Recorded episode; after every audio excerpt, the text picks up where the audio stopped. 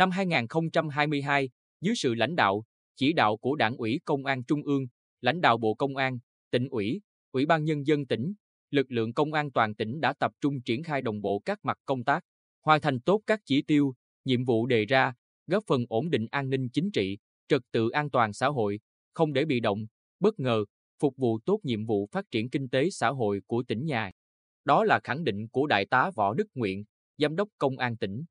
Dự và chỉ đạo tại hội nghị triển khai công tác công an năm 2023, Chủ tịch Ủy ban Nhân dân tỉnh Phạm Anh Tuấn cho biết, sự an toàn và bình yên là cảm nhận rất rõ nét của tôi khi đến Bình Định.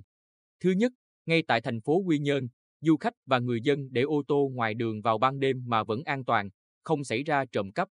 Thứ hai, trong năm 2022 vừa qua, Bình Định được Trung ương đánh giá là một trong những địa phương không có đại án hay vụ việc gì lớn xảy ra, chứng tỏ công tác ngăn ngừa được thực hiện tốt. Thứ ba, người dân rất hài lòng và yên tâm về tình hình trật tự trị an ở địa phương, cũng như công tác phòng chống tội phạm và cho rằng cơ bản không có hoạt động của xã hội đen cũng như bảo kê có tổ chức. Để tạo dựng và giữ vững môi trường bình yên, an ninh, an toàn là nỗ lực chung của cả hệ thống chính trị, trong đó lực lượng công an đóng vai trò nòng cốt. Các đơn vị nghiệp vụ lực lượng an ninh đã chủ động phát hiện, ngăn chặn và xử lý kịp thời các hoạt động chống phá, không để xảy ra tình hình phức tạp về an ninh tôn giáo, an ninh nông thôn, giữ vững an ninh kinh tế, an ninh tuyến núi, tuyến biển. Công tác điều tra, phá án, truy bắt tội phạm bảo vệ bình yên cho nhân dân luôn là nhiệm vụ then chốt của lực lượng công an. Lực lượng cảnh sát hình sự toàn tỉnh đã khám phá 541 phần 586 vụ, đạt tỷ lệ 92,3%, điều tra làm rõ 61 trong số 61 vụ án rất nghiêm trọng và đặc biệt nghiêm trọng, đạt tỷ lệ 100%. Tinh thần trách nhiệm, hết lòng vì dân của cán bộ, chiến sĩ thể hiện qua hiệu quả điều tra phá án ngày càng củng cố thêm niềm tin của nhân dân về sự nghiêm minh của pháp luật. Công tác phòng chống ma túy, tội phạm về tham nhũng, gian lận thương mại đều đạt và vượt so với chỉ tiêu đề ra.